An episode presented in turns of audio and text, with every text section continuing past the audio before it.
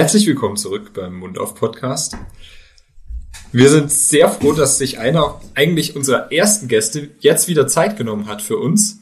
Ähm, der DGI-Referent Tobi Schneider opfert halt sein Germany's Next Topmodel Abend, nur um in den Mundauf Podcast zu kommen. Herzlich willkommen, Tobi. Schön, dass du da bist. Hallo, guten Abend. Ah, jetzt weiß ich, warum er Zeit hatte. Okay. Ja. okay. Ah, heute gibt's also, Freizeit. Auch Erik findet Zähne natürlich interessanter als Germany's Next Topmodel, von dem her. Das kann ich verstehen. okay. Also, Spaß beiseite. Ähm, wir freuen uns sehr, dass du da bist, weil wir nämlich gesehen haben, oder beziehungsweise Erik hat dich gefunden im Internet. Du machst jetzt einen Kurs zum Sinuslift. Ich habe tatsächlich einen Kurs gemacht. Du hast schon. Ähm, ich habe letztes Wochenende einen gemacht und mache aber im Herbst meine ich nochmal einen. Also okay. das mache ich relativ, relativ häufig. Sinuslift ist eigentlich immer ein Kurs, der ganz, der ganz gut geht, weil er unheimlich viel Spaß macht und mhm. man viel praktisch machen kann. Sehr schön. Da steigen wir gleich drauf ein. Und Erik und ich haben jetzt auch ein bisschen Erfahrung mal gesammelt mit Sinuslift intern, extern. Und von dem her bist du unser Experte zum Thema Sinuslift und wir werden dich jetzt mal ein bisschen löchern mit Fragen, wenn wir dürfen. Legt's los. Sehr schön. Ähm, Erik, also meine Hauptfrage ist tatsächlich, wir gehen jetzt mal hauptsächlich vom externen Sinuslift aus. Und ich frage mich oft, welche Instrumente ich nehme, um mein Fenster anzulegen. Dann habe ich natürlich viele chirurgische Kollegen bei mir in der Praxis und bin auch mittlerweile so chirurgisch erfahren, dass ich oft doch ungeduldig werde. Mhm. Das heißt, ich habe doch sehr häufig einfach die grobe Fräse, die ich auch sonst für die Weisheitszähne nehme, als erstes ähm, aufgesetzt. Ja mache dann damit schon mal relativ grob mein Fensterchen, ähm, bis es so ein bisschen durchschimmert. Und dann kommt es drauf an, wie was ich gerade für eine Stimmung habe. Ich experimentiere noch ein bisschen. Manchmal nehme ich noch eine diamantierte Kugel. Und so mache ich im Moment mein Fenster und das funktioniert ziemlich gut, muss ich sagen. Und ich habe jetzt zwei, dreimal versucht, mit dem Piezo das zu machen und bin tatsächlich, aber das liegt einfach daran, dass ich es nicht oft gemacht habe und jetzt wollte ich jemand fragen, der wahrscheinlich viel schon ausprobiert hat, ähm, damit nicht so zielführend zu dem Ergebnis gekommen, wie ich es ähm, auf eine andere Art und Weise gekriegt habe. Und zwar habe ich zwei Probleme beim Piezo. A, es dauert relativ lange verhältnismäßig, wenn ich dann auf diese, also wenn ich so einen diamantierten runden Piezo-Kopf mhm. nehme. Mhm. Wenn ich die Säge nehme, hatte ich jetzt das Gefühl, dass ich eher mal eine Perforation ähm, gefördert hatte, als jetzt mit meinem anderen konventionellen Vorgehen. Kann natürlich auch an dem Patientenfall gelegen haben. Ähm, und wenn man dann das Fenster hat und man nimmt diesen Elefantenfuß zum Elevieren am Anfang, was ja suggeriert wird von den Herstellern, dass man damit quasi perforationsfrei erstmal da die Membran ein bisschen losbekommt ums Fenster rum, habe ich das Gefühl, dass ich keine Taktilität spüre. Mhm. Also ich mache es doch lieber mit der Hand, um mal ein Gefühl dafür zu kriegen, wie viel Spannung ist noch auf der Haut. Ist es doch eher eine Haut, die so ein bisschen weicher ist, nachgiebig ist? Ist es eine derbe Haut? Kann ich viel Kraft anwenden? Und das kriegt man ja schon so in diesen ersten Mobilisierungsbewegungen so ein bisschen raus wie sich das Ganze bewegt. Und da ja. wollte ich dich so ein bisschen fragen, was du zu Piezo sagst, wie, wie du jetzt dein Vorgehen aufgebaut hast und ob man wirklich, so wie es ja in vielen Fortbildungen suggeriert wird, dieses Piezo einem Anfänger dann empfehlen sollte, weil ich fand's für mich jetzt erstmal oft schwieriger oder hatte mehr Probleme damit als jetzt mit äh, den Geräten, wo ich Taktilität wirklich gespürt habe. Ja. Also was Erik eigentlich sagen will, womit machst du dein Fenster? Aber ich wollte natürlich auch außen rum reden. Also, das ist ja ein Podcast. Erik macht auf jeden Fall nichts falsch, wie er es macht. Das muss man erstmal sagen. Also du kannst einen Sinuslift natürlich wunderbar machen ohne, ohne, ohne, ohne Piezo. Ja. Ähm, das geht und dann machst du es richtig. Also letztendlich anfangen mit der, ähm, mit dem Rosenbohrer, ja, relativ grob. Vorarbeiten und dann umschwenken auf die diamantierte Kugel, weil du da einfach weniger Gefahr hast, letztendlich zu perforieren oder, oder dass du die Schneidersche Membran letztendlich in den Bohrer einwickelst. Ja. Insofern ist das, ist das schon ist das schon das richtige Vorgehen. Und jetzt gibt es natürlich verschiedene Abwandlungen. Und mit dem Piezo zu arbeiten, ist da durchaus eine Möglichkeit, die, die gut funktioniert. Wobei die Säge letztendlich nicht dafür gedacht ist. Das muss man hm. ehrlicherweise sagen. Die geht zwar schnell, aber ist eigentlich ein, ein super Instrument, um einen, um einen Block zu entnehmen Ja. zum Beispiel. Mhm. Da hat die wirklich einen, einen, einen echten Vorteil. Nur mit dem Pied zu arbeiten, mache ich in der Regel auch nicht. Also ich nehme auch immer ein bisschen ein gröberes Instrument, um letztendlich vorzuarbeiten. Und wenn ich dann schon diese, diese Kieferhöhle so ein bisschen durchschimmern sehe, dann schwenke ich um auf meine diamantierte Kugel im Piezo und mache damit den Rest. Und das finde ich recht schön, weil da kann man wirklich schön sicher arbeiten. Aber Mhm. es ist letztendlich kein Muss. Mhm. Eine andere Möglichkeit, mit der du gut arbeiten kannst, gerade am Anfang, ist, dass du einen, einen Safe Scraper, kennt ihr die? Das sind diese, Mhm. diese, diese Klar. Eiskratzer zum Knochen sammeln Mhm. und mit denen schon mal ein bisschen vorarbeiten. Ja? Mhm. Dann sammelst du eigentlich den Knochen ganz gut, den du dann später auch brauchst zum, zum Augmentieren. Das ist auch noch eine Möglichkeit, die eigentlich oftmals ganz, ganz gut funktioniert. Und das Aber- schon zum Ausdünnen quasi. Zum Ausdünnen vom Fenster. Ganz am Ah. Anfang kannst du das machen. Musst aber aufpassen. Ja, weil A, Ja. der Druck, gerade bei einer wirklich einen dünnen, dünnen Kieferhöhlenwand und B, wenn dann da irgendwo schon anfängt durchzuschimmern, musst du aufpassen, weil damit kannst du natürlich auch was kaputt machen. Ja. Piezo ist toll, aber du kannst auch ohne Piezo einen wirklich guten, vernünftigen Sinuslift machen. Den Elefantenfuß nehme ich dann manchmal gerade nur im Prinzip am Rand, um diesen ersten, ja, um das erste Stück zu lösen. Ja, dass du praktisch mit diesem Elefantenfuß unter die, unter die, die, die Knochenkante kommst, wenn man so will. Ja. Genau. Und dann arbeite ich eigentlich auch mit den, mit den Handinstrumenten. Und dafür finde ich den Elefantenfuß ganz gut, aber sonst, Erik, was du gesagt hast, äh, kann ich zustimmen, alles mit dem Bierzo zu machen, m- mache ich dann in der Regel auch nicht, sondern da sind mir die Handinstrumente dann auch ein bisschen sympathischer. Gerade wenn es dann hintergeht auf die praktisch auf die nasale Wand von der Kieferhöhle. Dann. Mhm. Ja. Genau. Ja. Super. Ja. Also ich habe es gestern auch mit der diamantierten Kugel und dann mit dem Elefantenfuß am Rand abgelöst und dann mit den Handinstrumenten Genau. weiter.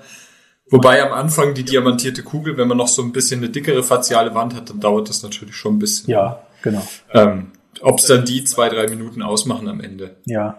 Nee, wenn du perforierst, also wenn du dir damit Das eine. Perforation ersparst, Okay. dann sparst du, glaube ich, schon viel Da Zeit. Spaß also, Zeit. Ja. Und man muss sagen, auch das, das Piezo ist im Gebrauch auch nicht so einfach. Also man muss schon auch einfach mal sich die Zeit nehmen und einfach mal mit so einem Piezo üben, weil es ist ganz interessant letztendlich, dass du am besten dann bist, wenn der Druck richtig stimmt. Drückst du zu viel auf, geht die Schwingung verloren und du erzeugst nur noch Hitze, aber kannst eigentlich nicht mehr arbeiten. Wenn du zu wenig drückst, dann, ähm, dann, dann passiert wenig. Also es ist eigentlich, es ist ein bisschen, es ist ein bisschen eine Übungssache, die man aber auch ganz gut üben kann, zum Beispiel an einer, an einer Kalbsrippe mal. Ja, da kann man sich jetzt wirklich mal auch, auch das, das, das Handling mit diesem Piezo-Gerät ganz gut üben. Und das ist eigentlich immer, das ist dann schon schön, wenn man es, wenn man es hat, ist es schön. Aber wenn man, es ist, Sinuslift geht auch ohne Piezo, gar keine Frage. okay. Wenn ähm, ich auf die Art und Weise mit der Rosenfräse am Anfang mein Fenster vormarkiere, sage ich mal, dann ist es automatisch so, dass ich eher so einen ovalen Zugang wähle. Und ich habe dann eigentlich so einen großen Abstand zwischen der noch vorhandenen Kieferhöhlenwand und dem kleinen Knochenfensterchen, das ich halt mobilisiere, Ja, dass ich mich dazu entscheide, diesen Knochenanteil eher rauszunehmen. ja, Ähm, ich habe es bis jetzt eigentlich auch nie weiter verwendet. Ich habe mir überlegt, ob ich es vielleicht mal klein male oder so in einer Knochenmühle und mit einmenge.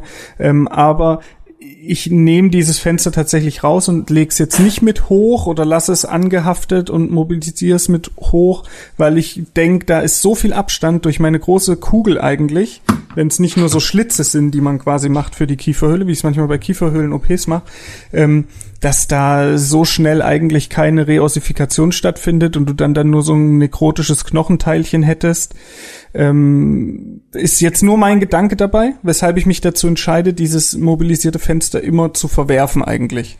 Wie machst du das? Nimmst du das oder lässt du es drauf und mobilisierst es Ich leg's oder? tatsächlich auch nicht, nicht mehr drauf. Es gibt manchmal die Technik, dass man sagt, man nimmt's ab und legt's dann nach dem Sinuslift wieder oben drauf. Da habe ich genau die gleichen Sorgen wie du, dass ich am Schluss da irgendwie so einen Knochensequester bekomme, ähm, der mir eigentlich nur Probleme macht und nichts hilft.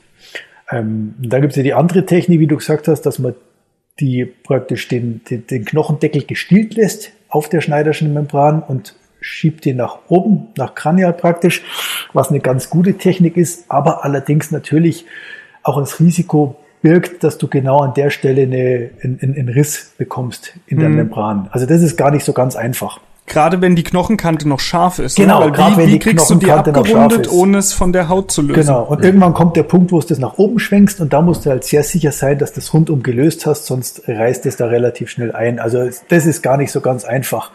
Ich mache es tatsächlich auch so, dass ich die so abschäle wie eine, ja, wie eine Eierschale eigentlich. Ja. Und ähm, wie eine Eierschale, um dann letztendlich diesen, dieses, dieses, diesen Knochen, den zerbrösel ich. Ich habe da wie so eine Flachspitzzange, eine sterilisierte, und da zerdrücke ich mir die. Weil ich letztendlich um jeden Knochen, Knochenzelle bin ich froh, die ich dann am Schluss habe, die ich dann verwenden kann, um es mit meinem Knochenersatzmaterial zu, zu, zu mischen letztendlich. Ja. Aber sonst mache ich das auch so. Ich habe die auch ungern wieder oben drauf liegen. Genau. Mhm. Sehr schön. Und wo fängst du an, die, die, Mobili äh, die Membran zu mobilisieren? Ist das immer unterschiedlich oder sagst du, du fängst distal kranial ein, weil da ist am wenigsten Spannung drauf? Ich fange eigentlich da an, wo ich das Gefühl habe, dass es sich leicht löst. Also ich probiere es und wenn ich merke, irgendwo da geht schwer, dann ändere ich die Position und suche mir einen Punkt, wo ich gut, wo ich gut anfangen kann. Und von Mhm. dem arbeite ich mich eigentlich dann so über den, über den Rand weiter. Und Okay. dafür nehme ich mir wirklich Zeit, weil das ist genau der Punkt, wo eigentlich aus meiner Sicht am meisten der Fehler passiert, dass du, einen, dass du irgendeine, irgendeine eine Perforation bekommst. Gerade wenn du es dann mal wirklich dieses, diesen Rand abgelöst hast, dann hast du eigentlich schon fast gewonnen. Dann wird es nochmal Okay. ein bisschen kitzlig auf der, praktisch zur, zur Nase hin, Ja. auf der medialen Wand, wenn man so will. Aber ähm, das ist sicher der kritische Punkt. Und da hast du vorher auch was Richtiges gesagt, Erik. Man muss das Fenster oval machen. Mhm. Man darf das Fenster wirklich nicht rechteckig machen oder so, sondern schön linsenförmig, oval. Dann tut man sich auch leichter, als wenn man diese scharfen Kanten in diesem Fenster hat, wo man dann wirklich nochmal Probleme bekommt. Ja. Was ich auch gemerkt habe oder mir auch so, sage ich mal, von meinen Kollegen mitgeteilt wurde und was ich tatsächlich auch so sehe, ist, das Fenster nicht zu klein zu machen. Am Anfang macht man es ja deutlich zu klein, das ist ja klar, man fängt immer minimalinvasiv an und denkt, ich kann es ja immer noch größer machen. Mein Gefühl ist, wenn ich es zu klein mache, ist die Membran noch so überall befestigt, dass sie sehr gespannt ist und du quasi viel schneller mal perforierst, wenn du in eine falsche Richtung drückst, als wenn das Fenster ein, kle- ein bisschen einfach größer ist, ein bisschen größer ausgedehnt, weil dadurch natürlich die Membran schon großflächiger losgelöst ist und flexibler. Es ist mein Eindruck.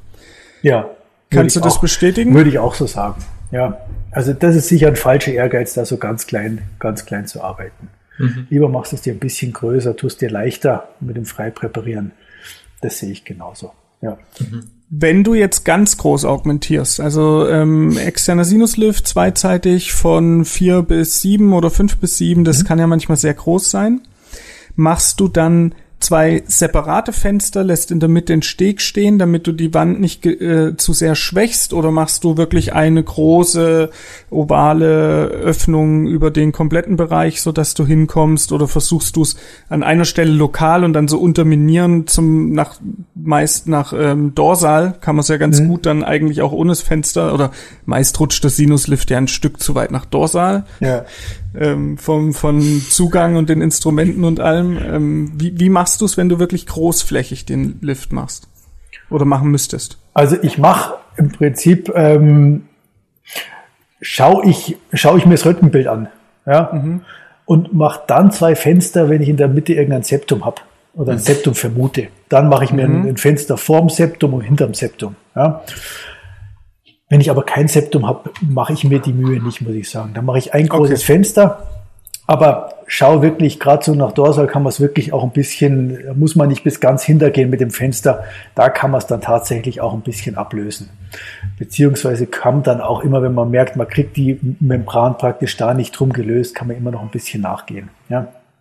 Aber dass ich da jetzt zwei Fenster mache, um in der Mitte was stehen zu lassen, das mache ich eigentlich nicht. Ah, okay. Okay. Ähm, Darf Wenn- ich auch noch kurz was fragen? zum ja, Fenster? immer. Zum Fenster oder zum Fenster? Kennst du dich beim Fenster nicht Nein, nein, Jetzt- nein. ähm, äh, zum, zum Fenstern beim äh, Sinuslift. Und zwar, man hat ja dann meistens eine Rechtsknochenhöhe, ich weiß nicht, ich nehme jetzt mal fünf fünf bis sechs Millimeter vom Kieferkamm aus. Hm?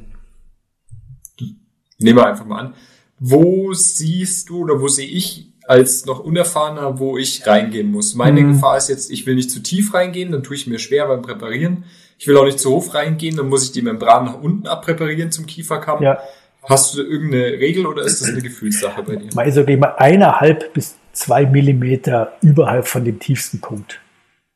Okay, das, das heißt, ich messe mir das aus. Du misst es dir OPG? ungefähr aus, genau, mhm. auf dem OPG. Und dann, mhm.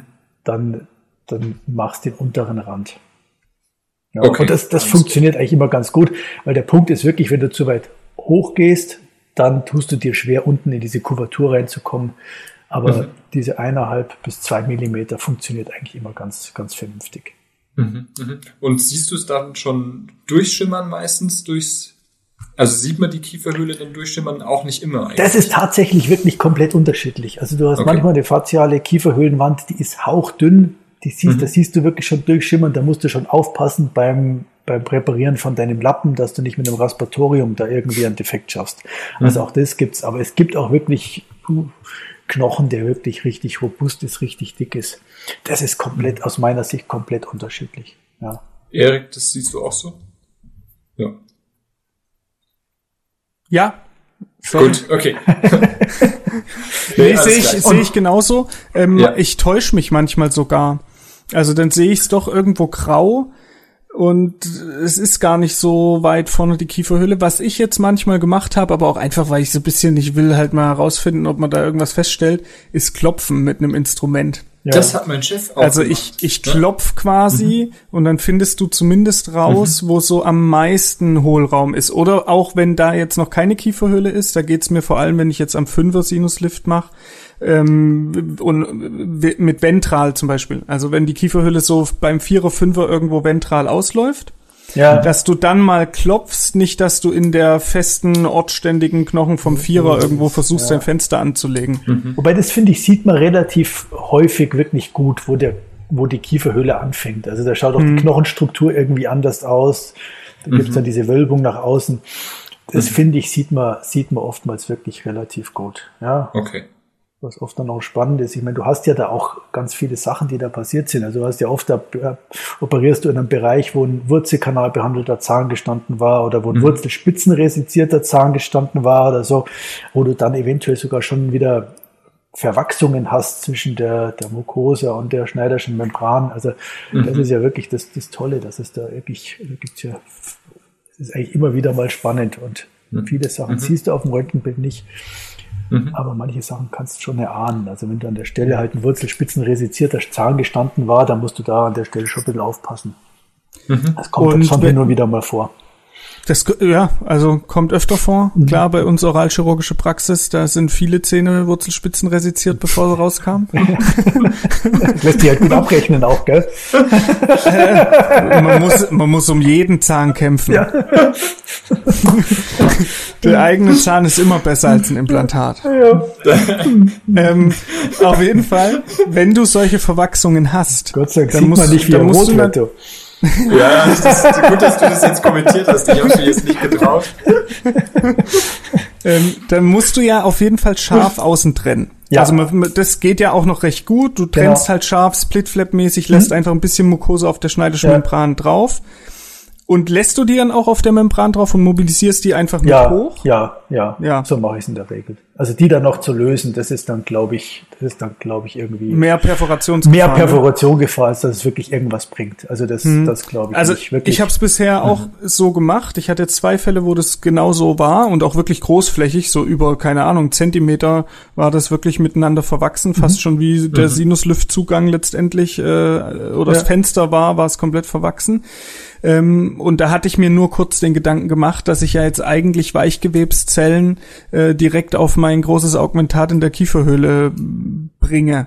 Ja. Natürlich ist es Bestandteil der Membran und so weiter, aber da war so, naja, ich glaube, es wird funktionieren, weil natürlich die ganzen Knochenwände der Kieferhöhle da sind und du das augmentierst und so weiter. Aber ich hatte kurz ein schlechtes Gefühl und habe noch überlegt, ob ich das noch irgendwie ausdünnen soll. Ja. Aber das Nein, funktioniert das macht, gut, oder? Das funktioniert gut, genau. Du legst dir praktisch die Stelle frei, wo die Verwachsung ist, machst dann außenrum den Knochen schon ein bisschen weg. Ähm, wo zum Beispiel auch jetzt das Piezo ganz gut ist, wenn man es hat. Da funktioniert es wirklich ganz schön an den, mhm. an den Stellen dann. Genau, und dann trennst du es, wie du gesagt hast, ähnlich wie ein Split Flap und arbeitest eigentlich von dem Punkt dann weiter. Wenn du jetzt so eine Verwachsung hast im Bereich der ehemaligen Extraktionsalveole, also Du machst ein mhm. Fensterchen, mhm. das löst sich auch erstmal ganz gut und dann gehst du so nach Kaudal in ja. Richtung da, wo der Zahn mal durchkam. Ja. Da habe ich jetzt ab und zu schon mal so ein bisschen Verwachsungen gehabt, ganz selten, dass es äh, wirklich da, wo die Wurzel ja. war, miteinander ja. verwachsen war, dann muss es auch wieder splitten. Aber da habe ich immer mal wie so Narbenzüge, an denen ich auch mit dem normalen Bewegen einfach, ich krieg's nicht losgelöst und du musst irgendwann einmal mit Kraft das loslösen. Mhm. Da habe ich ein dünnes Rasper, mit dem ich quasi dann unter Knochenkontakt so richtig scharf versucht, es abzutrennen. Ja. Wenn dabei aber irgendwie die Knochenunterlage ein bisschen äh, uneben ist, habe ich die Perforation. Und ich würde auch sagen, ich habe im Moment eine Quote von 70, 80 Prozent in diesen Fällen, wo ich es dann hinterher einreiß. Und ich weiß es vorher schon. Ich taste das, ich spüre das und denke mir, fuck, jetzt reißt es wieder ein. Komm, aber wie kriege ich sonst gelöst? Und drück und zack, eingerissen. Ja. Ähm, geht dann auch alles, ist ja kein Problem, machst das ja kontrolliert, aber hast du da noch einen Tipp oder wie löst du solche Verwachsungen oder hast du die gar nicht so oft? Eigentlich ähnlich. Also wirklich dann mit viel Knochenkontakt probieren, dass du das lösen kannst. Aber das ist genau der Punkt. Da hast du halt natürlich wirklich eine erhöhte Perforationsgefahr dann. Mhm. Ja, vielleicht war da mal eine MAV oder da ist ja auch viel passiert schon an der Stelle. Und da gehst das Risiko dann, oder ist einfach so, ja. Ist auch letztendlich mhm. ja kein großes Problem. Du kannst ja dann trotz einer kleinen Perforation wunderbar weitermachen. Und in dem Moment, mhm. wenn du es dann weiter mobilisierst, dann wird aus diesem anfänglich vielleicht großen Loch ja dann auch ein sehr kleines. Ja, das, die Spannung geht dann weg aus Wenn's dem so ganzen Gewebe. Liegt es liegt dann übereinander. Genau. Und dann legst du oben noch eine Membran drüber und machst weiter. Mhm. Ja. Ist das dein, dein Standardperforationsmanagement, dass du sagst, Membran drauf genau. oder nähst du manchmal ja. auch die? Nein, oder? nähen mache ich, tue ich nicht. Okay. Das, äh, es gibt scheinbar Leute, die das können, aber ich kann es, glaube ich, nicht. Also ich habe es mir mal angeschaut und das sah jetzt nicht so, sah nicht so witzig aus. Ja. Nein, also hm. wirklich eine Membran aufmachen. Ich mache dann eine hm. Membran hm. auf, die teile ich mir, schneide ich mir so linsenförmig aus und lege die schön oben über die, mhm. über die Perforation drüber. Die zieht sich dann mit Blut voll und verklebt eigentlich auch dann. Und das ist dann praktisch okay. mein neuer Kieferhöhlenboden nach oben. Ja. ja. Das ist ganz gut. Und den zweiten Teil der Membran verwende ich dann, um, um, um das Augmentat vestibulär abzudecken. Mhm. Ja. Mhm. Also das du pinst die dann? Ich pin die nicht. Ja. Nein, ich lege die nur drauf. Genau. Okay. Ja. Alles klar. Und dann nehme ich gerne Membran, die so ein bisschen fester ist. Also das heißt nicht so, zum Beispiel? Die, die, die, ich nehme jetzt zum Beispiel die Memlock bleibe. Okay. Ähm, die ist so ein bisschen, die ist im Gegenteil zu Bios, ist die ein bisschen fester, die hat ein bisschen mehr mhm. Stabilität und mhm. lässt sich eigentlich da ganz schön reinlegen. Wenn die Bio-Guide finde ich dann oft so, so sich zusammenfaltet. Ich, ja. ja. genau. Also, also, ich habe letztens so eine Bio-Guide Compressed gehabt, die fand ich auch ganz ja, gut eigentlich. Genau, ja, genau, richtig. Die hat ja auch so ein bisschen schön. mehr so, so Bierfilzel-Charakter, so ein bisschen fester ist die. Gell? genau. Ja, sehr schön. Ja, ja. sehr gut. Und ähm, ich war jetzt gestern so ein bisschen an dem Punkt, wo ich mir dachte, okay, ich habe es jetzt vorsichtig abgelöst und irgendwann habe ich dann auch das so weit abpräpariert, dass ich überhaupt keine mehr Kontrolle mehr habe, ob es mir jetzt irgendwo eingerissen ist. Mhm. Also mhm. was macht ihr dann? Also ich habe jetzt ja, zum Glück zwei erfahrene Leute da. Also eigentlich siehst du es ganz oft. Ja, also in dem Moment, wenn der Patient atmet und die, die, die Membran mhm. schwingt, dann mhm. kannst du dir fast sicher sein, du hast das gut gemacht, es ist nicht mhm. eingerissen. Mhm. Ja, ähm, das siehst eigentlich schon. Was man wirklich auch sagen muss, Lupenbrille mit Licht ist gerade bei so einem mhm. bei so einem externen Sinuslift wirklich ein, ein, mhm. ein Gewinn. Also auf das möchte ich nicht Absolut. verzichten, weil da nee, kannst du dir wirklich genau anschauen und ähm, genau und siehst es eigentlich. Also eine große, okay. große Perforation merkst du. Okay. Bin okay, ich auch der ja. Meinung. Also ich habe auch den Eindruck oder red's mir insofern schön und ein, wenn ich die Perforation nicht deutlich sehe und überall eine intakte Membran sehe, selbst wenn es irgendwo eingerissen ist, ist mhm. das wahrscheinlich dann schon mit einem Koagel verklebt oder zu oder es ist eh keine Perforation da, dann ist es quasi auch irrelevant. Mhm. So denke ich das auch. Ähm, wo ich aber an der Stelle auch immer wieder äh, in, noch nicht so den perfekten Weg gefunden habe, ist, es gibt ja jetzt schon Fälle, wo es einfach ein bisschen mehr blutet. Ja. Mhm. Und dann die Kieferhöhle gut zu sehen Mhm. Bedeutet, du musst da reinsaugen. Ja. Mhm. Reinsaugen und die Membran ansaugen mhm. ist immer doof und die Gefahr, dass da genau. was verletzt wird. Jetzt ist mein Standardweg, dass ich dann quasi die Saugung reduzieren lasse. Meist haben wir so einen Einmalsterilsauger mhm. da drauf. Ja. Dann knickt die Helferin hinten das so halb ab quasi, ähm, mhm. nimmt dann den Sauger, saugt so ein bisschen und wenn die Membran tatsächlich in der Nähe ist, halte ich dann immer mein Raspa ja, über ja. die Membran und den Sauger aufs Raspa. Ja. Aber es gibt auch Ecken, wo ich echt nicht gut rankomme. Mhm. Oder dieser Effekt dann wirklich für, keine Ahnung, eine halbe Sekunde da ist du eigentlich gar nichts richtig gesehen hast und äh, genau da, wo du die Membran eigentlich sehen willst zum weiter loslösen, ist so blutet sofort wieder ein und da denke ich manchmal noch, das müsste ich noch besser hinkriegen. Also meine Sicht im Sinus. Es gibt auch Fälle, die sind super. Mhm. Da, da hast du super Sicht, da blutet nichts, aber es gibt halt auch, also hat jetzt schon mehrfach welche, die wirklich so diffus, jetzt nicht, wenn man eine Arterie erwischt hat, sondern so diffus von überall raus. Mhm da die ganze Zeit suppen und ich äh, von der Sicht her auch einfach Probleme hatte. Ja. Wie machst du das? Eigentlich ähnlich wie du. Vorsichtig saugen mit dem Respiratorium, die, die Membran wirklich schützen und dann probieren, dass man, dass man, dass man vorsichtig, vorsichtig saugt. Vorsichtig. Mhm. Ich habe es mal gesehen, habe ich aber selber noch nicht probiert. Ähm, auch jemand, der eine Spülkanüle oben drauf gesetzt hat. Mhm, noch dünner dicke, quasi, noch kleiner. Spülkanüle auf den Sauger mhm. draufgesteckt hat, um den einfach nochmal praktisch den, ähm, ja, ein bisschen zu verkleinern, den Durchmesser ein bisschen zu verkleinern, um da ein geringeres Risiko zu haben. Das gibt's ja auch für die Endo, dass du genau, quasi in genau. der Trepanationsöffnung gut saugen genau. kannst. Ne? Das wäre noch eine Idee. Das ist eine Idee, ja. Ja, aber selber versucht habe ich noch nicht. ich werde es versuchen. Das müsste auch dann, auf dieses äh, sterile Einmal-Ding drauf passen. Ja, ja, müsst, das, das passt ganz gut auf diesen, auf diesen weiß-grünen Einmalsauger. Da passt das Ding ganz ja. gut drauf und da hast du nochmal, da kannst du ein bisschen besser nochmal saugen. Mhm, mhm. Ja. ja. okay. Aber ja, sonst wirklich mache ich es mach gerade genauso. Sehr gut. Eine gute und, und, erfahrene Mitarbeiterin ist da ganz viel wert bei solchen Sachen. Total. Ja. Ohne die ja, geht's immer. ganz einfach gar nicht und da ist halt Implantologie immer Mannschaftssport letztendlich. Ja. Absolut. Wie ja. machst du es mit dem Haken? Lässt du die, also da hat auch jeder jetzt tausend Varianten, aber mich interessiert es tatsächlich, mhm. lässt du die Helferin in den Lappen reingehen und dann oberhalb kranial ja. vom Fenster aufstellen und du kannst äh, mit beiden Händen frei arbeiten oder lässt du die Wange beziehungsweise Mundwinkel abhalten und du hältst mit einer Hand Raspa den Lappen ab? Das mache ich in der Regel so. Also ich schaue sogar, dass ich diesen meinen Lappen, den ich mobilisiert habe, mit einer kleinen Naht bukal fixiere. Mhm. So ah. bukal unten fixiere. Und dann mhm. ist der eigentlich oftmals so weit weg, dass wenn man den mit dem Wangenhalter abhält, mhm. dass uns, dass mir der Lappen auch schon das wegzieht. So und so habe ich ja. eigentlich gar nicht diesen, diesen ständigen Druck, den du oft mit dem langen Beck hast oder so, da ist ja ständig mhm. da diesen, diesen Druck auf diesem Lappen drauf. Und das kann man eigentlich ganz gut vermeiden, finde ich dazu. Das ist ein guter ja. Tipp.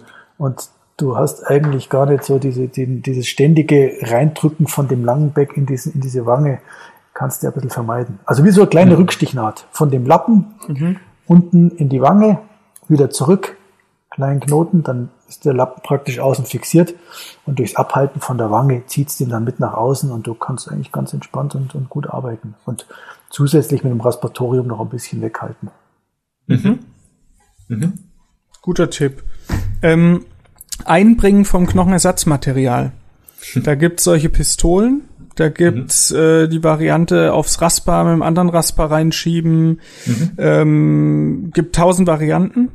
Ähm, in dem Moment, wo man es wie wir jetzt immer mit PAF zusammen macht, hat man eigentlich so richtig schöne kleine mhm. Sticky Bone Klümpchen. Da ist es gar kein Thema. Das kannst du quasi fast mit der Pinzette da reinbringen. Ja ähm, wenn es trocken ist oder man das eben mal nicht hat, dann finde ich das manchmal schon Gebrösel und ich will ja auch diese Krümel nicht irgendwo da am Lappen hängen haben und dann ärgerst du dich, wenn halt so eine halbe Ladung mal woanders gelandet ist. Ist ja auch ganz schön teuer, gell, muss man auch sagen. Ja, deshalb, ja, ja. Dann muss man noch mal eins aufmachen. Genau, ist ganz schön teuer für die Absaugung. Ja. Äh, ich habe da immer so eine, äh, es gibt diese, diese kleinen Insulinspritzen oder Tuberkulinspritzen mhm. heißen die. Sie haben einen ganz dünnen Durchmesser und so einen Gummipfropf. Mhm. Ja, kennt ihr die? Und mhm. ja. die nehme ich immer. Und in dem Moment, wenn ich den ersten Schnitt mache, Blut, kommt, kommt das Blut ein bisschen und da nutze ich diese Spritze eigentlich, um, um Blut zu ziehen. Das tue ich mir dann schon in dieses kleine ähm, Wändchen rein ähm, und sammle mir eigentlich so mein Blut. Und da tue ich dann auch in dieses Wändchen die Knochenspäne rein und am Schluss das Knochenersatzmaterial und vermische das, weil ich möchte, am liebsten ist mir irgendwie eine Mischung 50-50 Knochenersatzmaterial zu Eigenknochen. Und dann schneide ich mir diese, von dieser Tuberkulinspritze oben diesen kleinen Durchmesser ab. Und mit dieser Spritze sammle ich mir dann dieses Knochenersatzmaterial, Knochen-Blut-Gemisch auf, wie so ein kleiner Stempel. Und Wie da- mit so einer Amalgampistole? wie mit so einer Amalgampistole, genau. Und damit kann ich es wunderbar reingeben. Ah ja. Das heißt, 50-50 kommt bei dir in den Sinus. Ja, ungefähr. Also schön Also ist es was- 50-50, ähm, Okay. muss nicht ganz genau sein. Ich meine, den externen Sinuslift ist letztendlich auch aus meiner Sicht so die einzige Augmentationsart, wo du auch komplett auf Knochenersatzmaterial, Mhm. mit, mit Knochenersatzmaterial arbeiten kannst. Ja. Es gibt Ja. ja auch Studien, die gar nichts eingebracht haben. Ja, Also, klar. Die nur die Membran genau, richtig. haben. Ja, ich meine, beim, beim internen Sinuslift tust du auch nichts rein und das Blut, Stimmt. Blutkoakel letztendlich führt dann dazu, dass der Knochen entsteht. Du musst halt irgendwo diesen Raum offen halten. Das ist wichtig letztendlich, ja. Genau. Und ich denke halt immer, wenn du ein bisschen Eigenknochen dazu hast, dann funktioniert es ganz gut. Ja. Aber 50-50 beim Sinuslift ist schon eine Menge. Ist schon eine also Menge, Wenn ich genau, überlege, ja. mit meinen Bohrspänen oder auch mal so ein Fenster zermahlen, da komme ich vielleicht auf 20-80 oder Ja, so. deswegen- das heißt, du wirst schon immer noch mal irgendwo scrapen. Ich schaue eben, dass ich das, dass ich das Fenster vorne mitnehme. Ich schaue, dass ich, wenn ich dann gleichzeitig implantiere, dass ich die Knochenspäne mitverwerte. Manchmal machst du ja auch einen, einen, einen Sinuslift links und setzt noch ein Implantat im Unterkiefer zum Beispiel. Ah ja, Dann hm. Dann schaue ich immer machen. so, dass ich zuerst das Implantat im Unterkiefer setze und den Knochen dann verwende, um, um ihn für die Augmentation oben zum Beispiel verwende. Ähm, das funktioniert ja oft mit diesen vierschneidigen Bohrern ganz gut, dass du da wirklich Knochenspäne richtig gewinnst. Ich mache selten tatsächlich wirklich irgendwo nochmal eine neue Stelle auf und hole retromolar nochmal extra Knochen für einen Sinuslift, sondern ich schaue halt, dass ich den Knochen verwende, den ich halt so bekomme. Und wenn es dann nicht 50-50 sind, sondern ein bisschen weniger, dann macht's mir auch nichts aus. Ja, weil viele sagen ja auch, man kann einfach fazial oder in dem OP-Gebiet, wo man den Lappen gebildet hat, äh, mit dem Safe Scraper schaben. Finde ich tatsächlich nicht so praktikabel, wie es ähm, immer angeteasert wird, weil die Knochenwand dort doch sehr dünn ist. Dann äh, vom OP-Feld her, von allem, was du vorbereitet hast, manchmal, ich finde das recht tricky. Also ich finde es jetzt nicht so leicht im gleichen OP-Gebiet Ja. mit einem Safe Scraper noch zielführend Knochen zu gewinnen. Ich habe das mal probiert und dann war da am Schluss vorne diese Kralle ein Drittel oder so voll und Ja, es war ein übelster Aufwand. ja, ja, ja und Äh, weiß auch nicht. Das habe ich dann auch nicht mehr gemacht. Aber natürlich interessant, wenn man sagt, man setzt noch woanders ein Implantat, das zuerst zu setzen, weil meine Herangehensweise ist natürlich die größte Challenge als erstes operieren, Ja. damit ich dann erstmal Ruhe habe. Ja. Das heißt, ich mache immer als erstes dann den Sinus. dann kann schon nichts mehr schief gehen. Da kannst du mal Ja, Kaffee genau. trinken gehen, genau. Genau. Ja. Nein, ich meine, wirklich, da, und das zeigen ja auch die Studien. Du kannst dann externen Sinuslift auch wunderbar machen mit, ähm, mit reinem Knochenersatzmaterial. Ja, du wartest dann vielleicht ein bisschen länger für die Einheilung, aber funktionieren tut es gut. Mhm. Das muss man schon klar sagen. Wie lange wartest du nach deinem Sinuslift, wenn du Hm. Kommt ein bisschen auf den, auf den Restknochen an, den ich letztendlich gehabt habe. Ja, also wie Ja. viele Knochen habe ich, habe ich, habe ich gehabt? Wenn ich, wenn ich zweizeitig implantiere, dann warte ich schon so meine, meine sechs Monate eigentlich, bis der, bis der Mhm. Knochen richtig durchwachsen ist. und wenn du zeitgleich implantierst und augmentierst? Dann kommt es ein bisschen darauf an, wie viel Eigenknochen habe ich noch gehabt. Aber so, ja, sagen wir mal so, so zwischen drei und fünf Monaten warte ich trotzdem ab. Okay. Ja. Okay. Ja, Und wenn du zweizeitig machst, sechs Monate quasi fürs Augmentat, dann implantierst Genau. du, wie lange lässt du das drei Monate. einhalten? Drei Monate. Ja, Ja, da bin ich noch nicht so mutig. Ja, so wie es eigentlich, also wenn ich dann den, den Knochen wirklich, ich, ich mache es anders, ich mache es tatsächlich auch so, wenn ich rein mit Knochenersatzmaterial arbeite, warte ich noch ein bisschen länger. Ja. Hm. Dann warte ich so meine sieben, acht Monate, implantiere, war drei Monate und, und belaste dann. Okay. Mhm. Also meine Erfahrung mit zweizeitig, die natürlich noch sehr begrenzt ist und in einer Hand abzählbar, war tatsächlich so, ich habe immer sechs Monate einheilen lassen Hm? und es war oft noch sehr weich. Mhm. Und es war immer so, dass ich quasi nach einem Pilotbohrer auf Osteome gegangen bin, mhm. um es mit denen zu verdichten, ja. damit ich irgendwie eine Primärstabilität hinkriege. Mhm. Aber er, der Knochen war noch so bröselig und auch beim Rausbohren hat man noch das Ersatzmaterial erkannt. Ja dass ich dann gedacht habe, also wenn jetzt hier in sechs Monaten noch kein Knochen entstanden ist, dann warte ich ruhig noch mal sechs Monate. Dann kommt er dann, ja. ja. Aber das funktioniert ja und das ist ja das Faszinierende und das ist ja auch das Tolle an dem an diesem Sinuslift im Allgemeinen, dass da oben wirklich Knochen entsteht.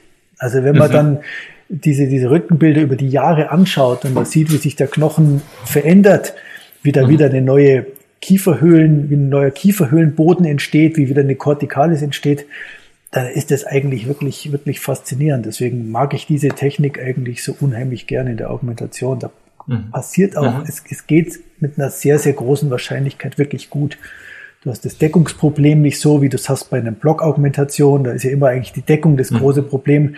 Ähm, und, es und danach dann das Weichgewebe. Und danach das Weichgewebe. Und beim externen Sinuslift hast du halt wirklich da, du hast selten an, an Deckung, also nie ein Deckungsproblem eigentlich und du hast eine wirklich gute Erfolgsaussicht. Deswegen sage ich auch immer in den Kursen, das ist wirklich eine Augmentationsart, die man wirklich erlernen kann und die unheimlich viel Spaß macht. Okay. Sehr schön. Du kannst ähm, dein, Portfolio da unheimlich erweitern, weil ich meine, das kann so der zahnlose Kiefer mit hm. drei Implantaten rechts, drei Implantaten links mit einem externen Sinuslift, wo der Knochen ja oftmals auch noch relativ breit ist, im Gegensatz mhm. zur Front, wo er sehr, sehr schnell auch dünn wird. Ja. Einen Steg drauf machen oder, oder, oder Teles drauf machen und dann hast du da eine wunderbar herausnehmbare Arbeit und mit einer wirklich guten und auch einer super Langzeitprognose. Also das ist wirklich was, was man, was unheimlich Spaß macht zu erlernen. Ja, und wenn man das beherrscht und das so atrophiert ist, dann, äh, also sehe ich genauso wie du, eine Prothese hält nicht mehr, weil ja. der Kiefer schon so weit weg ist, so vertikal verloren ist und dann aber trotzdem Implantate festzubekommen, ist im Oberkiefer machbar und eine super Versorgung und im Unterkiefer kommst du irgendwann immer an diese Grenze, wo es dann wirklich schwierig wird, eine Lösung anzubieten. Ja, ja. Und mhm. äh, ich, ich mache es dann gerne so prothetisch, dass ich mir meine, meine Implantate, die im Sinuslift stehen oder auch im, im stark augmentierten Sinus stehe, dass ich die auch irgendwie verblocke, dass ich da in sich nochmal ein bisschen Stabilität bekomme. Also deswegen arbeite ich ganz gerne im Oberkiefer mit am Steg, muss ich sagen, in dem Moment. Okay. Ähm, ist aber Geschmackssache letztendlich. Aber das sehe ich genauso. Und da kannst du wirklich, da kannst du wirklich eine tolle, eine tolle Versorgung anbieten. Mhm. Und wenn du jetzt sagst, drei rechts sind Sinus, drei links sind Sinus und Steg, dann würdest du aber so einen geteilten genau, Steg rechts, genau, links machen. Einen geteilten Steg, eventuell einen kleinen Stegstummel nach Mesial und dann mhm. hast du da aber eine Arbeit, die ja wirklich gaumenfrei ist, die dem Patienten auch mhm. wieder die Möglichkeit gibt, in einen Apfel zu beißen oder wirklich abzubeißen. Und dessen eigentlich finde ich die auch ist die Patienten, die am Schluss am dankbarsten sind. Ja, und die sich halt also hochästhetisch gestalten lassen, die Arbeit. Ja, super. Ja. Wenn du das dann auch gut machst, sind sie gut reinigbar und auch gut erweiterbar. Ja. Also es ist eigentlich total ja, klar. Sache. So ein Steg mhm. in der Front, der trägt immer ganz schön auf. Der ist gar nicht so leicht, den schön ja. zu machen. Ne? Also wenn es über die Front, den Frontbereich geht. Deswegen lernt's an Sinuslift da draußen. Auf geht's. Ran ja, die oder Fräse. zum Chirurg. Oder zum Erik schicken. Oder zum Erik schicken, genau, richtig. ähm, Interimsversorgung beim Sinuslift.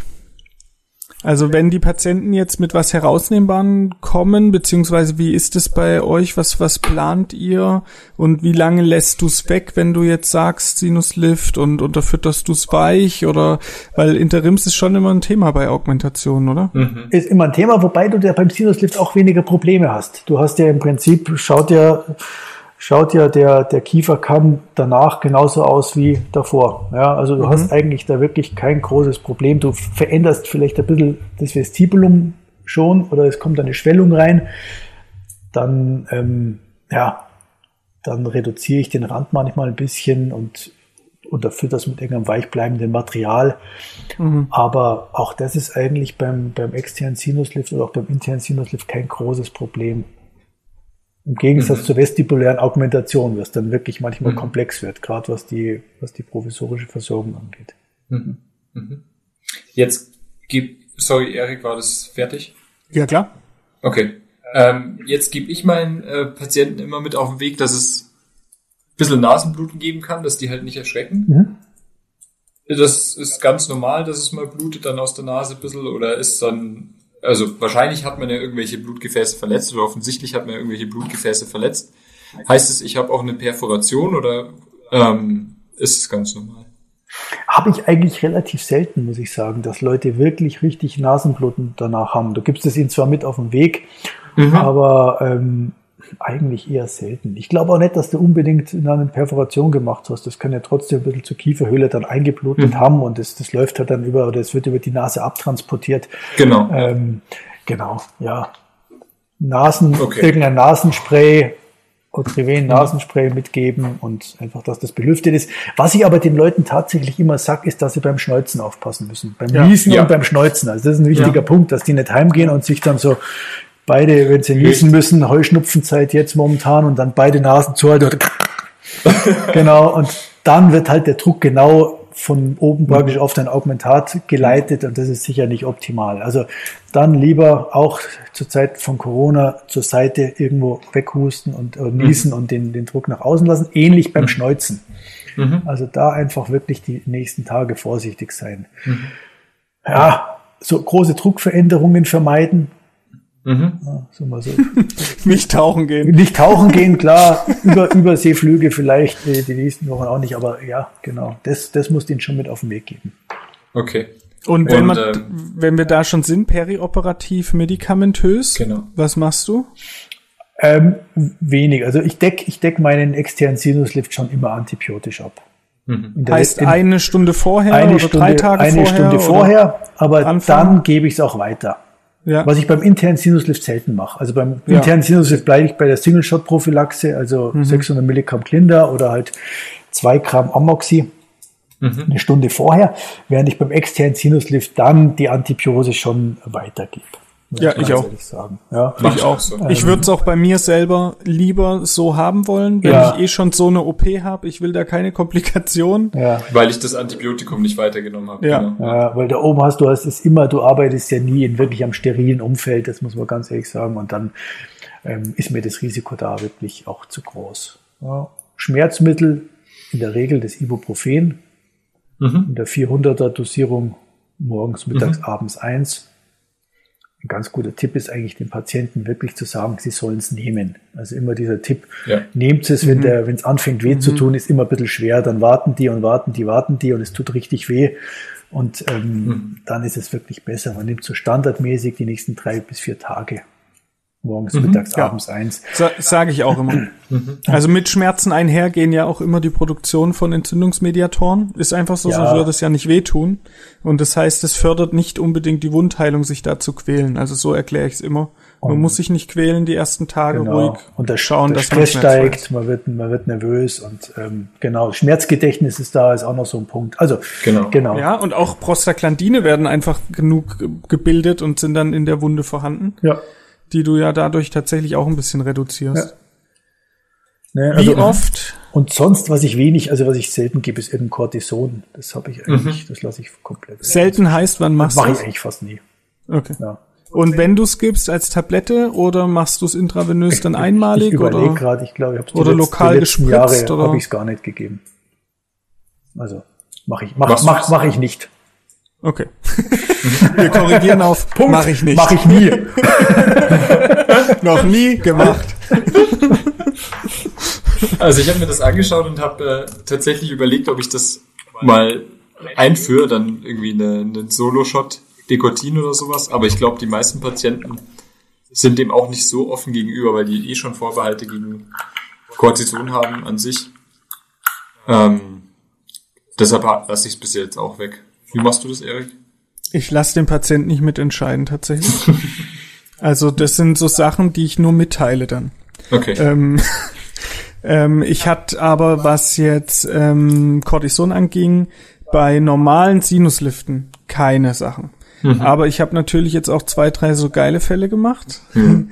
wo ich dazu noch die Kieferhülle operiert hatte. Also mhm. dann scharf die Membran eröffnet über anderthalb Zentimeter, mhm. dann drinnen alles abgesaugt, Mukozele mhm. raus und so weiter und dann das abgedeckt und da habe ich mir gedacht, ja, pff, da schadet's doch jetzt nicht und da ja. habe ich dann äh, intravenös, weil wir es eh in Sedierung gemacht haben, Zugang da ist und so weiter, ja, habe ich das, das dann gegeben tatsächlich. Okay. Ja. Aber im normalen Sinuslift nicht. Also ich ja. habe immer die Sorge, wenn ich das gebe und ich habe dann Augmentat, das ich eh schon nicht wehren kann, das bei mir auch nicht so einen hohen autologen Anteil hat wie bei euch, dann möchte ich nicht noch das Immunsystem unterdrücken tatsächlich. Weißt du, wie ich meine? Ja, okay. Ja, ah. Ja. Das ist so mein Gedanke dabei.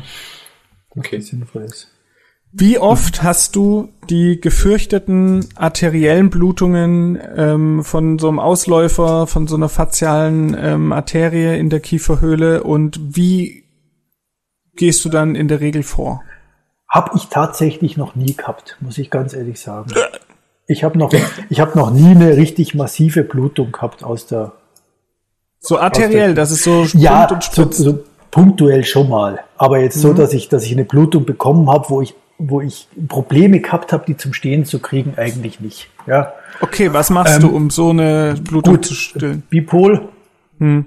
oder halt wirklich auch, auch mal dann, dann Kompression, ganz einfach. Wenn es aus dem Knochen blutet, verbolzen, eventuell mit so einem Osteotom. Ähm, ich finde aber, das kommt in der Kieferhöhle wirklich sehr selten vor. Also ich habe das nicht hm. so sehr oft. Ich habe es jetzt äh, verhältnismäßig dann schon öfter gehabt, aber natürlich sind bei uns auch oft die stark atrophierten Kiefer. Ja. Das heißt, du bist immer noch mal ein bisschen kranialer, auch mit deinen Fenstern ja, schon. Ja, gut. Und ja. es gibt immer wieder die Fälle, ich sehe die schon vorher. Mhm. Also ich sehe die schon in der Wand und ich weiß genau, das wird jetzt gleich bluten. Let's Aber go. es ist auch einfach genau da, wo ich das Fenster hinmachen muss. Ich kann jetzt auch nicht sagen, ich bleib einfach unterhalb ja. oder so. Mhm. Ja. Ähm, und dann war es auch so, gehst da durch, blutet arteriell, vorne und hinten, das finde ich das Interessante. Mhm. Da fehlt mir das anatomische Wissen, aber äh, es ist jetzt nicht so, dass nur von hinten der Druck ist, sondern beide Seiten bluten. Ähm, und dann ist bei mir schon immer kurz ein bisschen der Puls höher, weil wenn ich gleich Spipol nehme, damit kriege ich es schon gestillt, muss ich auch wirklich sagen. Mhm. Aber ich habe in der Situation, wo ich gerade das Fenster präpariert habe, die Sorge, dass ich mir die schneiderische Membran damit quasi wegfackel ja. und veröde.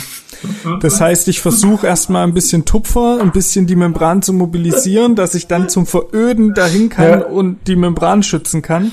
Und das hat bis jetzt immer geklappt. Ich klopfe auf Holz. Mhm. Ähm, aber ich denke mir auch manchmal, äh, weiß nicht. Also ich habe in der Chirurgie immer mal so Einbahnstraßen, wo ich denke, ich, ich, den Weg müssen wir jetzt in die Richtung gehen und ich hoffe, dass da hinten Licht am Tunnel ist, weil wenn es hier dunkel bleibt, dann weiß ich noch nicht, wie ich abbiegen soll.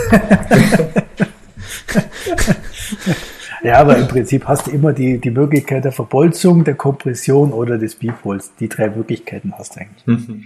Ja. Genau. Okay, okay. Ja, sehr schön. Ich überlege gerade, wie wir die Folge nennen. Die schneiderische Membran fackelt oder Brand in der Kieferhöhle. Ja, das können wir nochmal überlegen. Äh, denkt mal nach.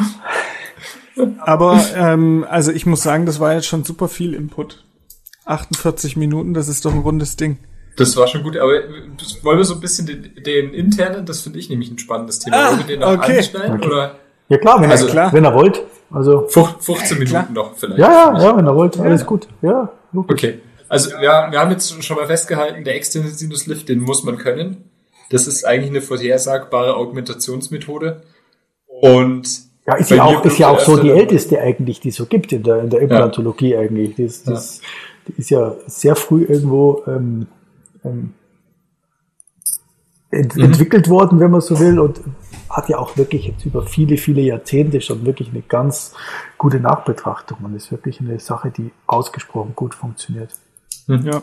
Und unheimlich Spaß macht zum Operieren, muss man sagen. Ja. Ja. Spaß machen kann. Spaß machen kann. bei Erik blutet öfter mal die ganze Kieferhöhle, bei mir blutet die Nase der Patienten, aber ja. ansonsten ist das äh, alles ja, stabil. Also sagen wir so, am Schluss kannst du halt nicht mehr ruhig schlafen, wenn du das machst, aber ja, man sonst lohnt sich. Man hat vier, fünf schlaflose Nächte, aber dann geht's schon wieder. Ich, ich hoffe ja, dass irgendwann mal der Punkt kommt, wo man sich sagt, ah ja, an dem Punkt war ich schon mal, da habe ich schon mal schlecht geschlafen, lohnt sich nicht mehr. Ja, Wisst ihr? Ja, es, ist, ist, es ist immer wieder spannend. Ich meine, die Kieferöle ist halt auch immer okay. wieder ein bisschen Überraschungsei, muss man sagen. Du, weißt, du weißt nie genau, was, was dir, was, was, auf dich zukommt. Also Überraschungs-Kieferhöhle heißt die Folge. Guter, ja, habe ich mir gerade gedacht, gell? Ja, Tobi, super. Ähm, so, jetzt, also interner Sinuslift. Ist ja eine super coole Technik. Ja. Weil die ist relativ minimalinvasiv und du kannst doch relativ viel Platz gewinnen. Mhm. Wie vorhersagbar schätzt du das Ganze ein? Sehr vorhersagbar, wenn du die Indikation richtig stellst. Ja. Das heißt? Das heißt, es, äh, das begrenzende Element beim internen Sinuslift ist ja das, dass du nicht genau siehst, was du oben machst. Ja? Genau. Das ist ja immer ein bisschen ähm, ein, ein Tappen im Dunkeln. Ja? Mhm. Das heißt, du kannst mit dem internen Sinuslift sehr gut und vorhersagbar so zwei bis drei Millimeter augmentieren. Das funktioniert mhm. wirklich gut und auch dann mit einer wirklich guten, guten Prognose, dass das ähnlich gut funktioniert wie der, wie der externe Sinuslift. Alles, was dann mehr wird, ist nicht mehr so ganz vorhersagbar. Mhm. Ja? Weil du kannst mhm. natürlich deine, deine, deine Kieferhöhle ein bisschen nach oben klopfen, das funktioniert alles gut, du kannst es auch abtasten, du kannst schauen, ob du das Gefühl hast, dass es oben dicht ist. Ähm, aber spätestens in dem Moment, wenn du das Implantat reinschraubst, weißt du ja trotzdem dann nicht, was oben wirklich passiert. Deswegen würde ich die Indikation ja. wirklich stellen, aber es ist eine super Technik, wenn du bei 5, 6, 7 Millimeter Restknochenhöhe hast, und möchtest halt, was ich, ein 9 mm Implantat setzen, mhm. dann funktioniert es.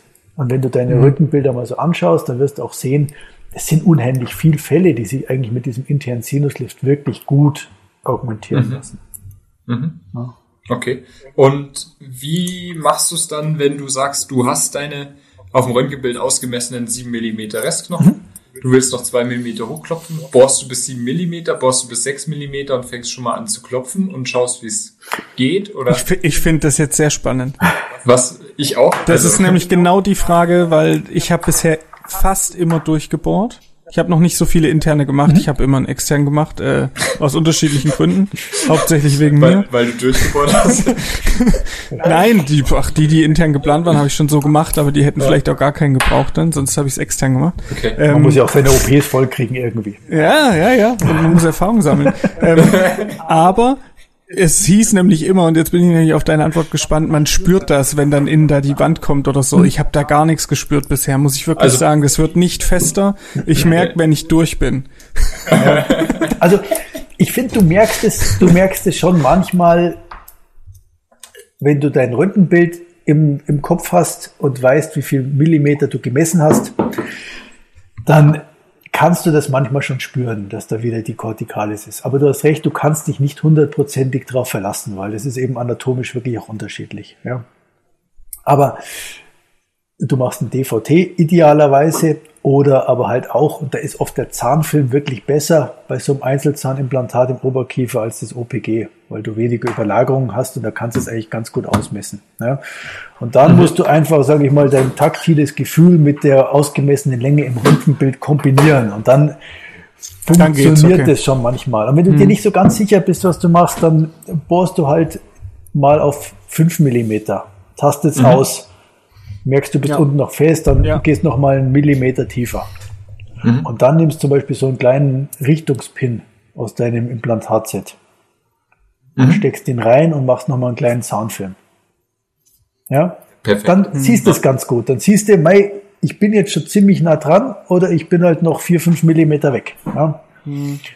Und dann hast du ein Gespür aber schon gekriegt, wie der Knochen ist. Wenn du einen sehr weichen Knochen hast, weil die vier Knochen, dann kannst du jetzt eigentlich schon anfangen, wirklich zum Klopfen. Mhm. Ja, hast deine, deine Pilotbogen gemacht und dann fängst du jetzt an zu klopfen.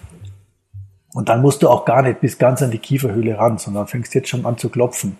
Relativ viel mit einem dünnen Osteotom und mhm. arbeitest dich dann langsam auf ein, auf ein dickes Osteotom vor. Mhm. Und würdest du mit dem ersten dünnen dann schon in die Tiefe gehen, also mit dem tatsächlich schon die Wand rausbrechen? Nein, nein. Oder würdest nein. du mit dem erst ein bisschen verdichten und dann mit dem dickeren diesen tiefen genau, Schritt machen? Ich verdichte eigentlich mit einem dünnen Osteotom so ein bisschen auch in alle Richtungen. Also nicht nur mhm. in Implantatachse, sondern in alle Richtungen, weil da habe ich natürlich mit einem geringeren Klopfdruck kriege ich einen höheren Druck an dieser Instrumentenspitze mhm. und kann den weichen Knochen eigentlich schön auch nach mesial und distal ein bisschen verdichten. Und tu mir dann später mit leichter mit einem, mit einem dickeren Osteotom auf die Tiefe zu kommen. Ich probiere dann, dass ich mit dem dünnen Osteotom diesen Knochen unten so weit geschwächt habe, dass ich dann mit einem endgültigen Osteotom leichter auf meine endgültige Länge komme. das heißt, du nimmst erst das letzte von der Breite, äh, mit dem du dann wirklich die die ja, Höhle, sage ich mal, das, man bricht die ja nicht so fest raus oder in der Regel nicht, sondern das ist ja sowas kontinuierliches so ein ja, bisschen. Genau. Aber ich probiere, dass ich den den letzten Schritt dann wirklich hauptsächlich mache mit meinem mit meinem endgültigen Osteotom. Und ah, dann, ja. dann hast du natürlich mit einem großen Osteotom eine geringere Gefahr, dass du so punktuell perforierst. Perforierst, ja. ja. Mhm. Wenn du aber jetzt nur mit dem Dicken arbeitest, und das ist ein wichtiger Punkt, dieses Klopfen ist für den Patienten extrem unangenehm. Weil du klopfst praktisch direkt ja neben Innenohr und der ganze Kopf ist wie ein, wie ein, wie ein Geigenkörper gebaut. Also das hört ja ziemlich massiv. Ja, und mhm. deswegen muss man einfach diese Kraft, die man da verwendet, schon an, äh, dosiert anwenden. Und ihr müsst am Patienten vorher Bescheid sagen, dass es jetzt anfängt zu klopfen, weil sonst erschrickt er furchtbar. Ja? Am besten auch schon in der OP-Aufklärung das wirklich mal ansprechen.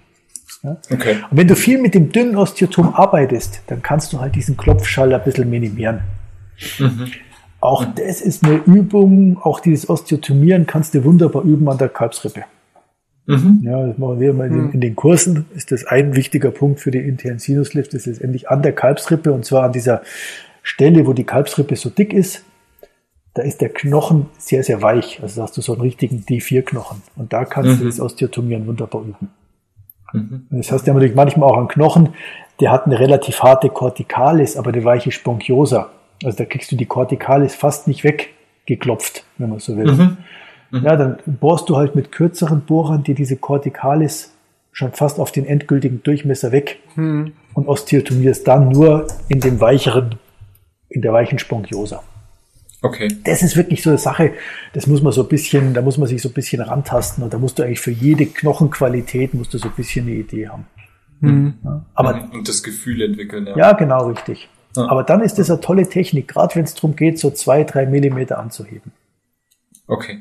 Also, wenn man es nochmal zusammenfasst, du machst unter Umständen, du machst deine Bohrung nicht ganz auf die Tiefe, machst unter Umständen nochmal einen Zahnfilm genau. mit Pin.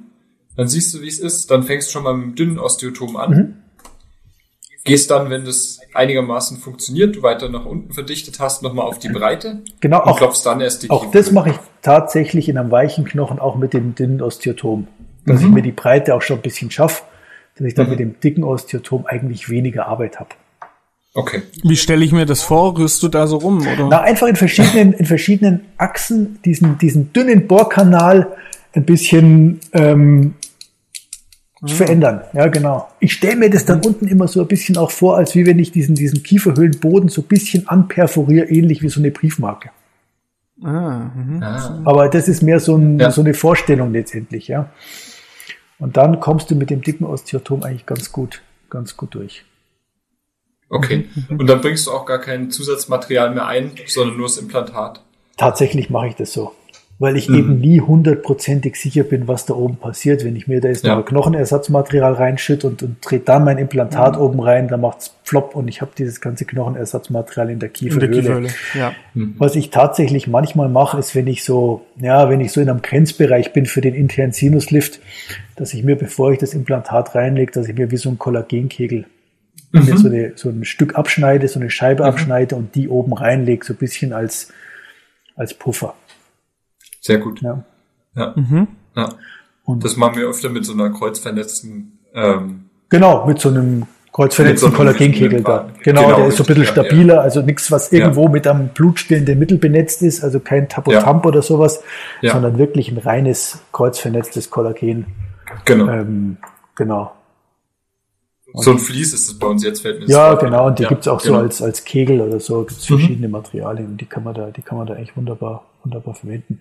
Und dann, wenn man die Indikation richtig stellt, ist dieser interne Sinuslift wirklich eine Sache, die, die gut, die gut funktioniert. Sehr schön. Top, das, das war doch echt ein Gewinn, dieses Gespräch mal wieder. Also, Jetzt, die Folge lief gut bisher. Die, bisher. Also, du hast sehr viel Inhalt ähm, was ich noch fragen wollte, ist Praxistipp im Sinne von, hast du irgendein Instrument, wo du sagst, da war ich froh, dass ich das in meiner Laufbahn dann mal kennenlernen durfte und das kann ich jedem jetzt empfehlen. Ähm, oder sagst du, eigentlich sind diese ganzen Sinuslift-Sets, die es gibt, okay? Also jetzt auch was den externen angeht? Ah, das würde ich wirklich so sagen. Ich glaube, da die schenken sich nicht, die schenken sich nicht so viel Okay. und die funktionieren eigentlich alle ganz gut. Das ist ja immer so ein Set, das schaut aus so wie so Golfschläger in alle in alle Richtungen gekrümmt und in der Regel brauchst du davon zwei, drei. Zwei. Ja. Ähm, das, das, ähm, da habe ich eigentlich, habe ich eigentlich keinen richtigen Tipp. Also ich bin tatsächlich manchmal froh, dass ich ein Bezo habe, weil es einfach, weil es einfach Spaß macht zum Arbeiten damit. Ja. Aber wie gesagt, auch das ist, das ist kein wirklich Muss. Worüber ich wirklich ganz glücklich bin, ist diese, diese Idee, die ich irgendwann gehabt habe mit dieser kleinen Spritze, was ich vorhin erzählt habe, weil ich dieses Problem, wie kriege ich jetzt dieses Knochenersatzmaterial in diese Kieferhöhle reingebröselt, ähm, das fand ich immer ein bisschen Herausforderung und irgendwann äh, das, das, also diese kleine Tuberkulinspritze oder Insulinspritze, wie sie auch immer heißt, die finde ich wirklich, äh, das finde ich in echten, das finde ich echt ein Gewinn, weil das erspart doch viel Stress und du kriegst das Zeug ganz punktuell an die Stelle, wo du das brauchst. Ja, und du holst ja damit quasi auch vorher noch Genau. venöses Blut, Genau. sage ich mal, Genau. oder nicht venös, aber peripheres Ja, Blut. genau. Und- Und, damit hast du ja auch einfach dein, dein Knochenersatzmaterial in gewisser Weise noch biologisiert. Also Ja, ja und ich habe ich Ja. hab das dann kompakter, das koaguliert ja dann schon so ein bisschen und ich habe so eine, ja. ja, so eine, so eine puddingartige Masse, die ich da ganz gut oben reinkriege. Ja. Naja. Das ist, sind sehr gute Tipps wieder. Aber- sehr schön. Sonst einen schönen Nadel. Gut, ich probiere das dann mit der Absaugung mal aus. Genau, und da sagst du mir Und Bescheid. dann, und dann müssen wir quasi genau einen Termin machen, um das alles zu besprechen. Und auf was, zu ich, was ich ja. nicht verzichten möchte, aber ich vorher schon gesagt, gerade bei den Sachen ist meine Lupenbrille mit Licht. Also das ist irgendwie Ja. im Nachhinein muss ich überlegen, wie habe ich das früher gemacht habe, ohne Licht und ohne Lupenbrille. Vielleicht habe ich besser gesehen früher, aber das frage ich mich manchmal. Also da bin ich schon, da bin ich schon sehr froh, dass ich die habe. Ja. Ja, sehe ich auch so. Und ähm, ich wurde jetzt ab und zu mal gefragt von Bekannten, ob ich mal in die Praxis komme und da Sinuslift operiere für sie und mit ihnen, was ich auch machen werde. Aber Beephole ist so ein Ding, das ich dann auf jeden Fall dabei haben will. Also entweder das muss da sein Ja. oder ich muss es mitbringen, Ja. weil das ist, also fühle ich mich doch sicherer. Aber das ist bei allen, äh, bei allen chirurgischen Sachen so. Auch wenn ich Weisheitszähne mache, ich, da fühle ich mich schon sicherer, wenn das mit im Gebäude ist. Ja, klar. Cool. Okay, dann kommen wir jetzt zur letzten Kategorie. Die soll auch nur mal ein bisschen Spaß machen. Noch mehr Spaß. Achtung. No, noch, noch mehr Spaß.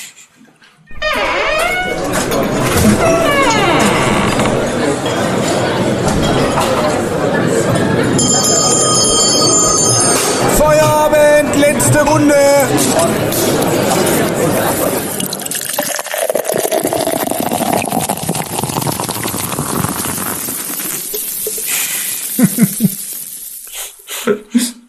Das kannst du, glaube ich, noch nicht von uns, oder? Das Das kann ich noch nicht, glaube ich. Nein. Sehr schön.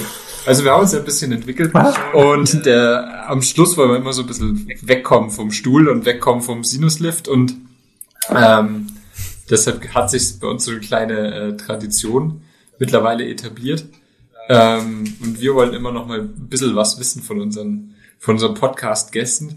Was bringt dich nach einem anstrengenden Tag wieder zurück auf den Boden? Worauf freust du dich an deinem Feierabend? Oder was ist so ein bisschen auch dein, dein Guilty Pleasure? Also was ist was, äh, was dich so ein bisschen wieder erdet? Also Oh, was ich mich, also was manchmal wirklich, gerade im Sommer, was hier draußen schon schön ist, wenn man sich nach dem, nach dem, nach dem Arbeiten eine Runde doch aufs Radl setzen kann und kann, kann einfach hier eine Runde durch die Gegend fahren. Das mache ich unheimlich gern. Und sonst freue ich mich eigentlich ganz oft, wenn ich nach so einem Tag nach Hause komme und irgendwo mit meinem Sohn noch eine Runde Fußball spielen kann im Garten oder so. Das ist jetzt zwar nicht so guilty, aber trotzdem ganz schön. Nicht so guilty, nee, das, hast, du- das war bisher sehr streberhaft, ja. das war sehr vorbildlich, ja. Also von, von Erik und mir kommen da so Sachen wie, oh, wir fahren dann eine Runde zum Burger King oder es gibt eine Runde Love Island oder was weiß ich, aber Also, das ist direkt Fahrt, gell? Ja. Das ist, Ja. nein, aber es ist, äh, muss auf jeden Fall eine ehrliche Antwort sein und das Also beim nächsten Mal habe ich mir was echt Tolles überlegt irgendwie. nein, das ist, Bis dahin fängt er an zu trinken. Gehe ich, zum, gehe ich zum Parkplatz ein Auto anzünden oder irgend sowas. Oder, Ja, okay, gespannt. oder schmeißt dem Kollegen hier im Ort einen Molotow-Cocktail durchs Fenster oder irgendwie sowas, was ich mir ausdenken kann. Okay. Ja. Boah, ich gehe da gerne mal beim Kollegen. Ja. Das Auto vom Kollegen kaputt machen oder irgendwie sowas, ja. Also ich arbeite dran. Jungs, tut mir leid, jetzt äh, das ist nicht gut gelaufen jetzt. Sehr gut. Alles klar. Super. Ähm, Also, hat uns sehr gefreut. Ich glaube, das war eine wirklich runde Sache, super coole Folge. Und wir werden bestimmt noch mal ein chirurgisches Thema finden, wo wir dich dann irgendwann noch mal einladen. Und wir, wir freuen uns immer, dass du dir noch so viel Zeit nimmst, nach so einem langen Tag dann noch äh, in Praxisklamotten bis mitten in die Nacht mit uns so einen Podcast zu machen. Ja, ich habe ein bisschen geschummelt. Ich bin wahrscheinlich so seit, seit fünf Jahren, seit fünf Stunden mache ich Mittagsschlaf und habe mir jetzt einfach nur kurz nochmal meinen Kittel angezogen. angezogen, Ja, genau. Ein bisschen die Haare, Oh, ein bisschen die Haare verwuschelt, Kittel angezogen, um jetzt einen zu machen auf überarbeitenden Zahnarzt. Ja, genau. So schaut's aus. Noch so die OP-Haube, den Genau, Abdruck da genau, oben so genau. nachgeformt. Ja. So. Ja. Sehr Sehr gut. schön. Ja, also vielen lieben Dank. Gerne. Bleibt gleich noch äh, ein bisschen online mit uns, ähm, damit die Folge noch hochladen kann. Und ähm, jetzt kommt nochmal der Abbinder vom Ehren. Klar. Bis dann. Servus.